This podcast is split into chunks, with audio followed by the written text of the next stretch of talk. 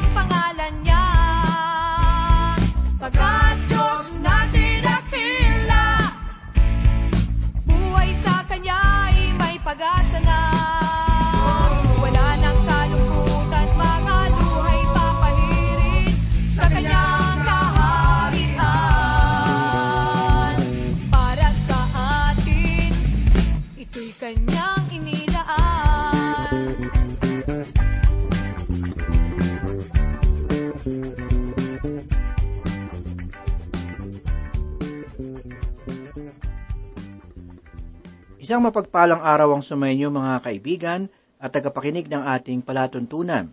Nawa ay nasa mabuti kayong kalagayan at nakahandang pagpalain ng Diyos. Ako po si Pastor Dan Abangco. Samahan po ninyo ako at tayo ay matuto sa banal na salita ng Diyos. Ang ating pag-aaral ngayon ay ating hahanguin sa ikawalong kabanata ng Sakarias, talatang apat hanggang labing siyam. Ito ay minsan pang pagpapatuloy ng ating nakaraang pag-aaral tungkol sa propesiya ng Diyos para sa darating na paghahari ng kanyang anak, ang Mesiyas na ang pangalay Heso Kristo.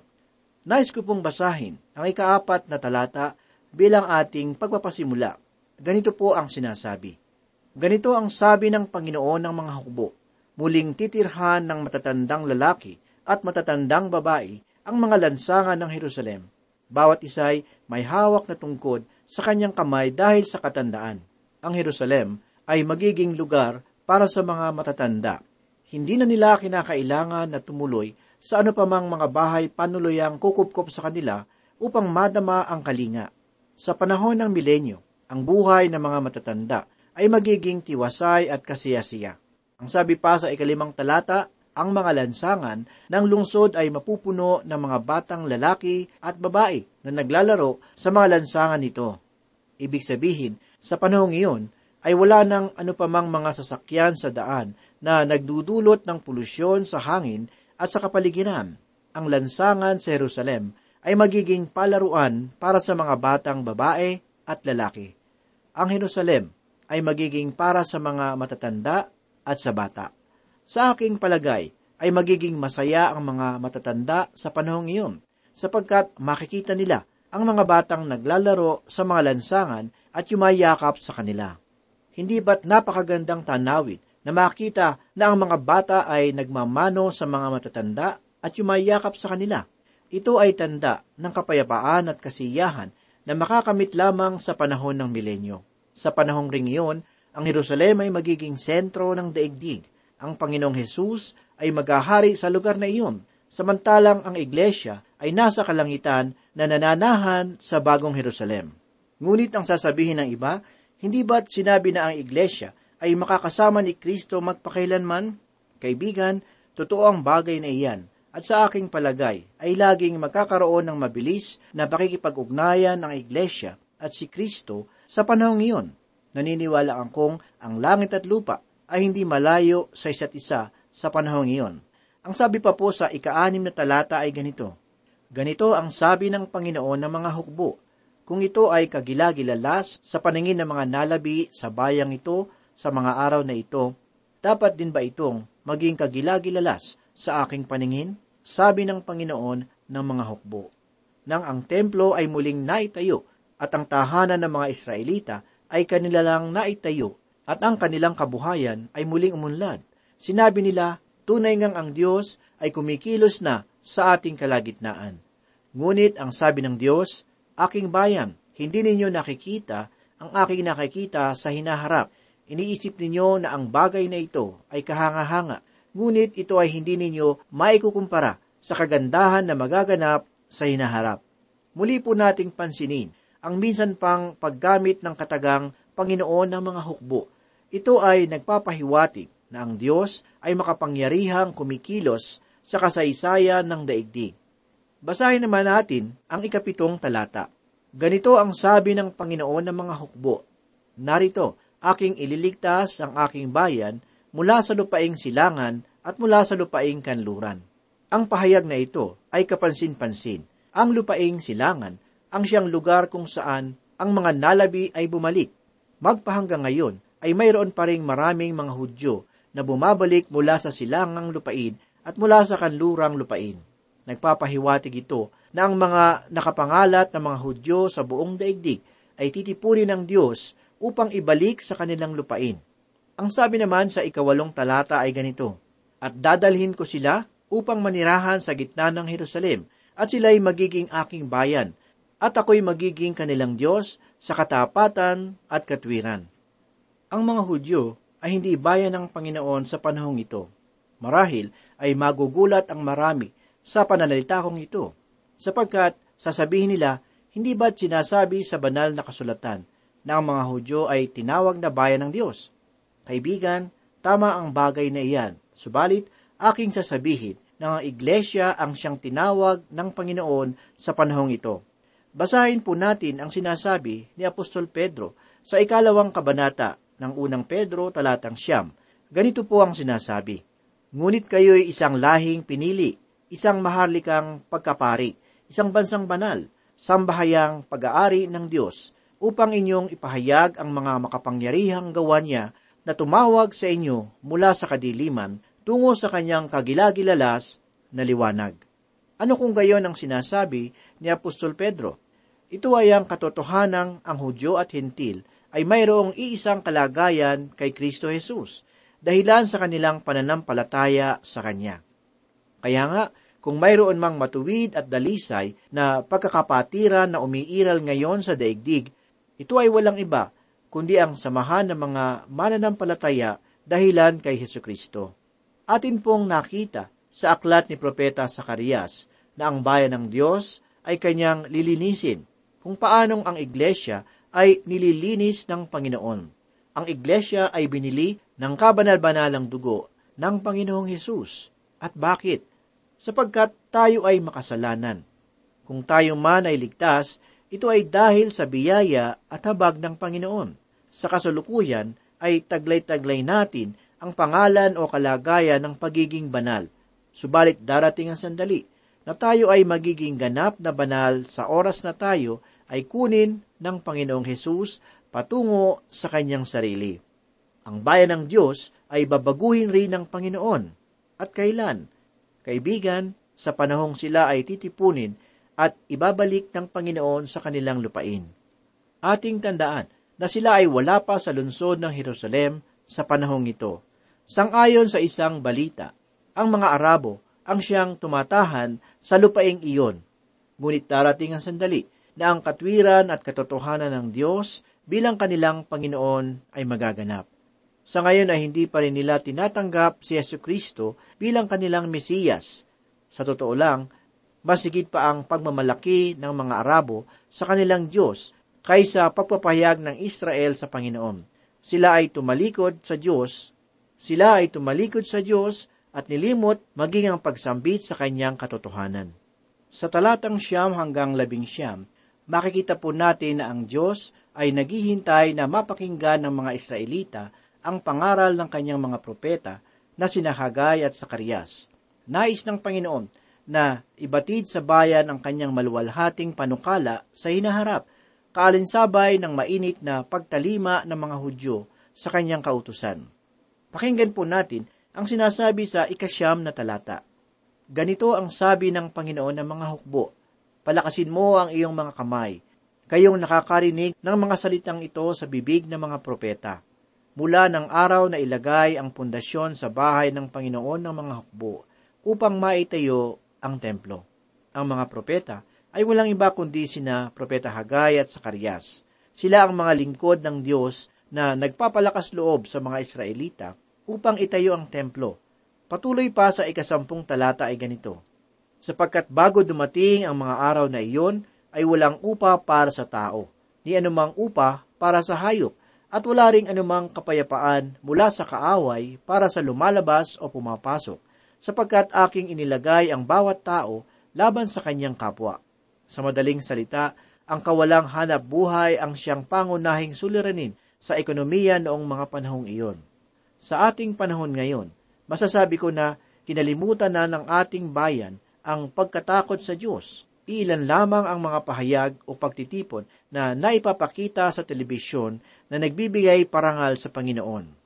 Nakalulungkot isiping karamihan pa sa mga pagtitipong ito ay para lamang sa layunin ng pagtatalo. Ang ating bayan ay puno ng pagkakabahabahagi. At ano ang dahilan?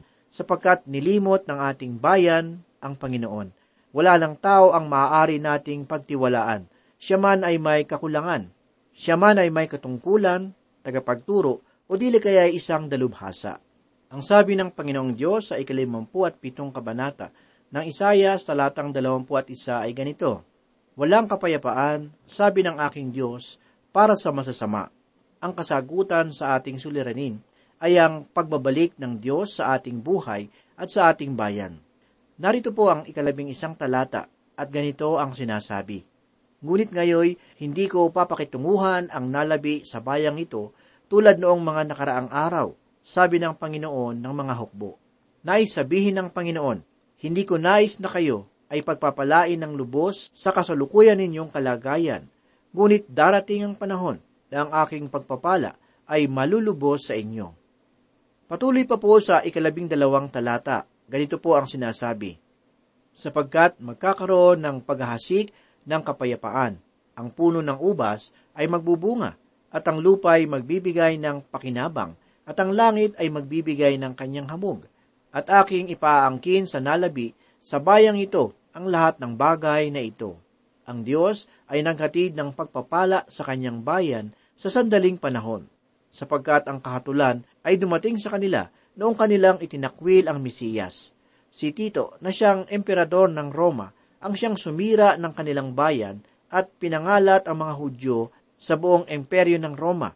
Ang sabi rin sa ikalabing tatlong talata ay ganito, kung paanong kayo'y naging isang sumpa sa gitna ng mga bansa o sambahayan ni Huda at Israel, gayon ko kayo ililigtas at kayo'y magiging isang pagpapala.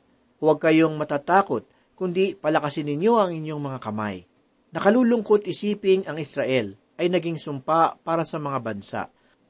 Ang antisemitismo na paniniwala ay malaking patunay na ang Israel ay hindi naging kalugod-lugod sa mga bansa. Ngunit darating ang araw na ang Israel ay magiging saserdote para sa mga bansa, sa oras na ang Mesiyas ay kanyang maging hari.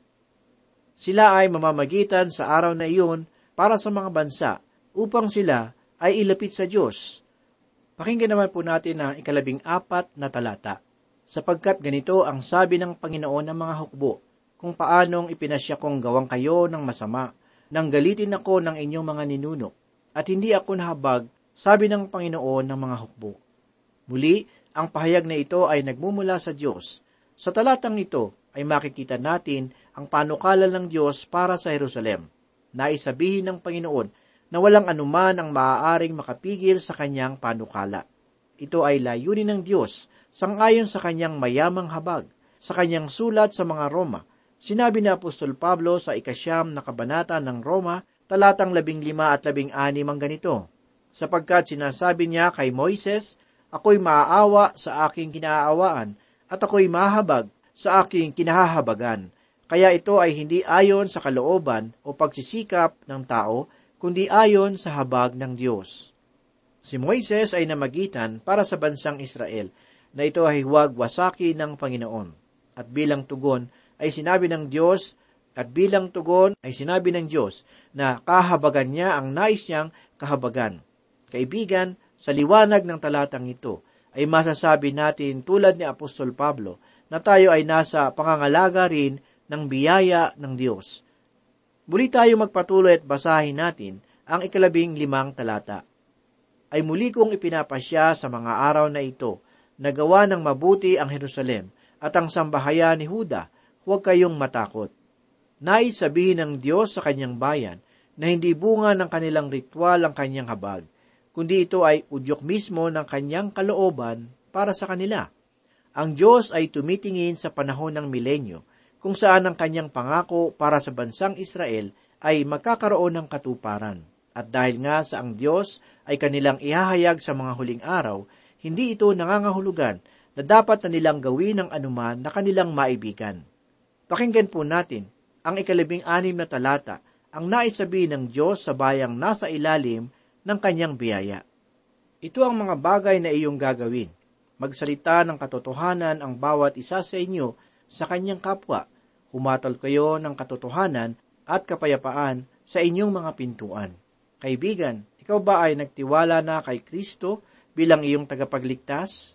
Kung oo, ikaw ay nasa ilalim ng biyaya ng Diyos Ngunit dapat mong tandaan na ang biyaya at kaligtasan na iyong tinanggap ay hindi dahilan upang mabuhay ka sa kasamaan sapagkat ikaw naman ay ligtas na. Kaibigan, hindi maaari. Dapat mong tandaan ang sinabi ng Panginoong Hesus sa ikalabing apat na kabanata ng Juan talatang labing lima na ang sinabi, Kung ako ay inyong iniibig, ay susundin ninyo ang aking mga utos. Nalalaman natin na ang kabutihang gawa ay hindi makapagliligtas. Ngunit ang kaligtasan ay nagbubunga ng nararapat na pamumuhay bilang tugon sa biyaya ng Diyos. Ang sabi ni Propeta Sakarias, magsalita ang bawat isa ng may katwiran. Sa panahong ito, kung saan ang kaguluhan at pananamantala ay umiiral, tila hindi na natin mapagkakatiwalaan ang bawat isa. Ang nasa katungkulan, ang nasa relihiyon, ang nasa agham at pagtuklas ang nasa telebisyon at radyo at iba pang maaaring hangaan at iba pang maaaring hangaan ng tao ay hindi na mabubuting saligan upang ating pagtiwalaan. Ang mga pintuan na tinutukoy sa talatang ito ay tungkol sa mga batas na binubuo ng mga taong nasa katungkulan noong panahong iyon. Ang hatol ay dapat na igawad ng may katarungan, sapagkat mapasa katotohanan o kasinungalingan ay haharap tayo sa Diyos na siyang dakilang hukom. Ganito pa ang sinasabi sa ikalabing pitong talata. Huwag kayong magpanukala ng masama sa inyong puso laban sa isa't isa, at huwag ninyong ibigin ang kasinungalingang sumpa, sapagkat ang lahat ng mga ito ay aking kinapupuotan, sabi ng Panginoon. Ang ating puso ay hindi dapat na naghahangad ng mga bagay ng ating kapwa. Kung ating papansinin, si Zacarias ay nangangaral patungkol sa sampung utos sa buhay ng tao. Ito ay hindi ibinigay upang tayo ay iligtas, kundi upang ituro sa atin ang daan ng katwiran. Ito ay ipinagkaloob upang lumapit tayo sa Panginoon. Gayun din naman, sikat na sikat sa atin ang kasabihang ang Diyos ay pag-ibig. Tunay at totoo ang pahayag na iyan. Gayun may dapat rin na maging sikat ang katotohanang ang Diyos ay katarungan at namumuhi sa kasalanan. Ang pag-ibig sa Diyos ay hindi nangangahulugan ng pag-ibig sa sanlibutan. Halimbawa, kung ikaw ay may anak, matutuwa ka kaya sa asong baliw na pupunta sa iyong bahay upang lumapit sa iyong anak? Hindi ba't hindi? Gayun din naman, ang pag-ibig sa Diyos, ang pagmamahal sa Kanya ay nagdudulot sa ating puso ng pagkamuhi sa kasalanan.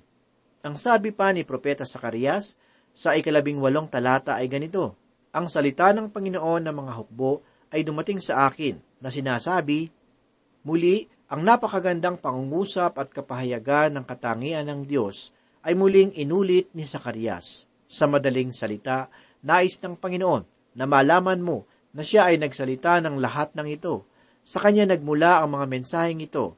Sa ikalabing siyam na talata ay ganito ang sinasabi. Ganito ang sabi ng Panginoon ng mga hukbo, ang mga ayuno sa ikaapat, ikalima, ikapito, at sa ikasampung buwan ay magiging kagalakan, kaligayahan, at masasayang kapistahan sa sambahayan ni Huda, kaya't inyong ibigin ang katotohanan at ang kapayapaan. Nais sabihin ng Diyos sa Israel, hindi ako nagbigay sa inyo ng anumang araw ng pag-aayuno. Itong mga araw na ginawa ninyo upang mag-ayuno ay gagawin kong araw ng pagdiriwang. Ito ay magiging araw ng pag-ibig, katotohanan at kapayapaan. Ang mga katangian na ito, ang mga bagay na nawawala sa ating bayan at lipunan. Marahil ay dapat tayong bumalik sa mabubuting katangian na itinuturo sa atin ng banal na kasulatan tungkol sa ikatatatag ng isang bayan. Marahil ay kung magbabalik lamang ang mga katangiang ito sa ating bansa, ay pagpapalain ng Panginoon ang ating buhay. At sasamahan tayo sa ating pamumuhay bilang mamamayang Pilipino. Dito sa talatang ito ay inutusan tayo ng Diyos na magkaroon ng kasiyahan sa pagdiriwang ng kanyang salita. Kaya nga, kung ang mga simbahan na sumasamba sa kanyang pangalan ay katatagpuan ng malamig na pagtanggap sa salita ng Panginoon, ay masasabi kong napakababaw ng ating pagkakilala sa Diyos. Mayroong mali sa ating buhay kung ang salita ng Diyos ay hindi na nagiging kagalakan sa atin. Suriin mo ang iyong puso, kaibigan. Ang kasalanan kung ating aalagaan ay magsisilang ng halimaw na wawasak sa ating mga buhay. Maaring ang anyo nito sa simula ay kahali-halina at walang kapintasan. Subalit, ang layunin nito ay hahantong sa kamatayan. Hindi nais ng Diyos na ang tao ay mapahamak. Ito ang dahilan kung bakit sinugo niya ang kanyang bugtong na anak para sa atin. Pinataan ni Kristo ang ating mga kasalanan at namatay sa krus dahilan sa atin.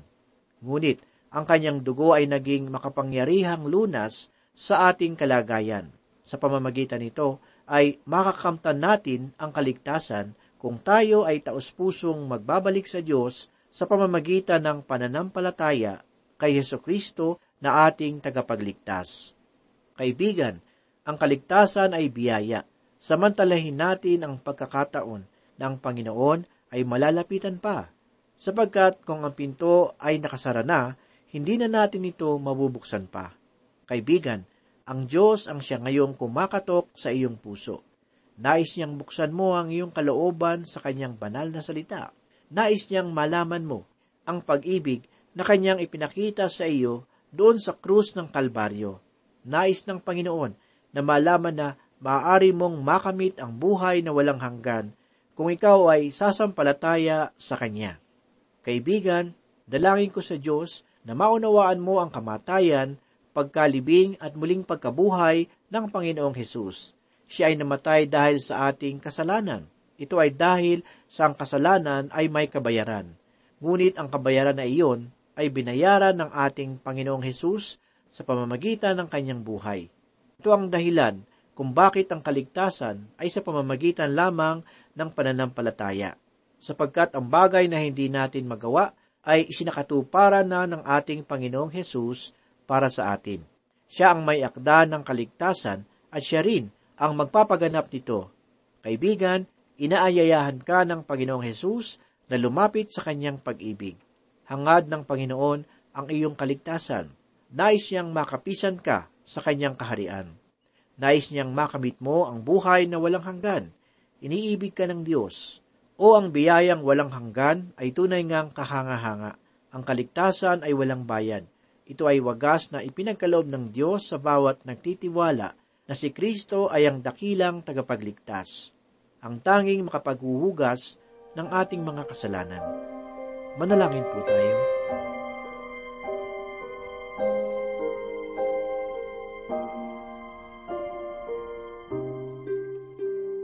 Panginoon, marami pong salamat muli at kami po ay nagpupuri sa iyong banal na aklat. Salamat Panginoon sa mga katotohanan na muli naming natutuhan sa mga oras na ito. Dalangin po namin na ang lahat ng ito ay maisabuhay namin, Panginoon, at kami po ay gawin mong mabuting patotoo sa bawat kapwa namin. Ito po ang aming samot dalangin. Sa pangalan ni Jesus. Amen.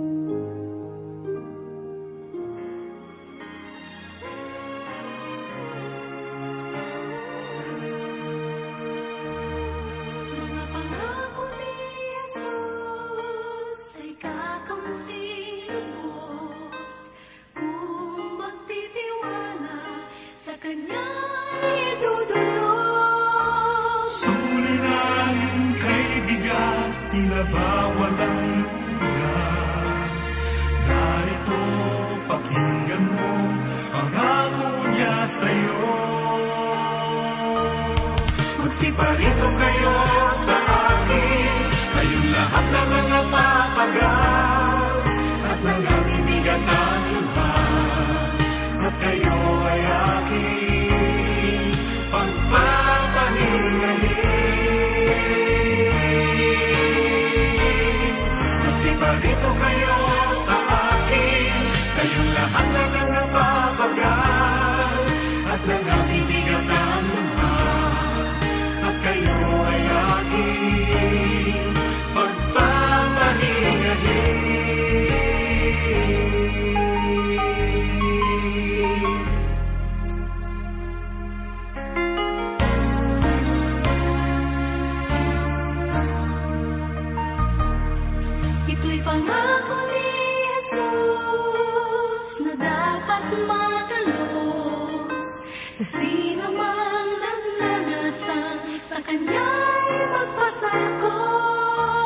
Ako'y iyong sandigan sa lahat ng panahon.